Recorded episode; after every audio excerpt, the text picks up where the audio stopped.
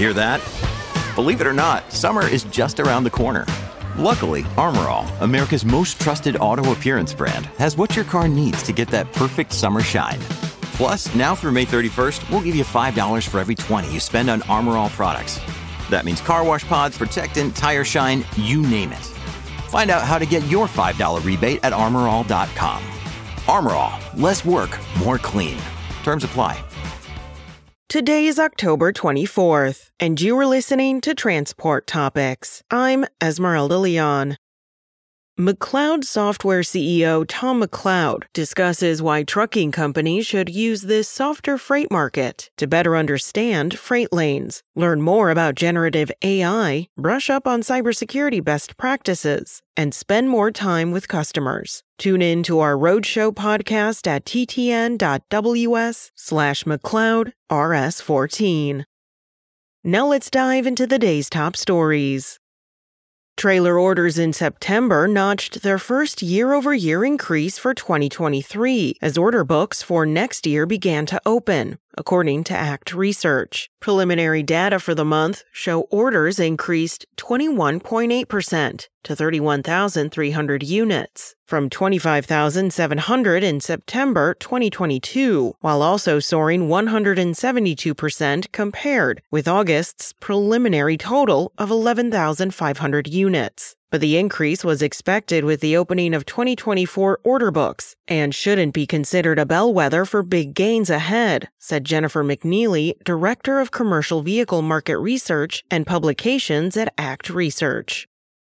Mack Trucks and the United Auto Workers Union have returned to the negotiating table this week, seeking to end a heightened impasse over a new five year labor agreement. But the two sides will have to put aside some increasing bitterness about the other party's positions. Mack President Stephen Roy said last week that the UAW's demands were completely unrealistic and, quote, we are not prepared to jeopardize the company, end quote.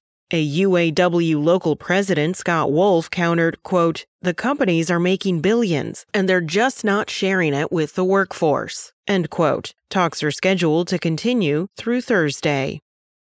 Meanwhile, the UAW also struck another blow against automakers Monday, as 6,800 members walked out and shut down Stellantis' Sterling Heights, Michigan assembly plant, where the highly profitable Ram pickup trucks are built. About 41,000 workers are now on strike against Ford, GM, and Stellantis. The strikes, now in their sixth week, cover seven assembly plants and 38 parts warehouses. About 28% of the union's workforce at the three companies are now on strike.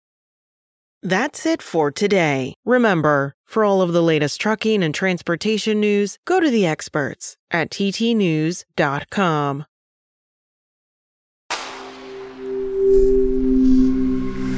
SpokenLayer.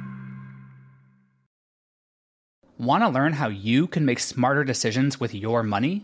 Well, I've got the podcast for you. I'm Sean Pyles, and I host NerdWallet's Smart Money Podcast. Our show features our team of nerds, personal finance experts in credit cards, banking, investing, and more. And they'll help you make the most of your money while cutting through the clutter and misinformation in today's world of personal finance.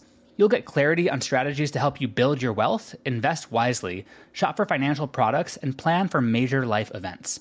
Listen to NerdWallet's Smart Money Podcast wherever you get your podcasts.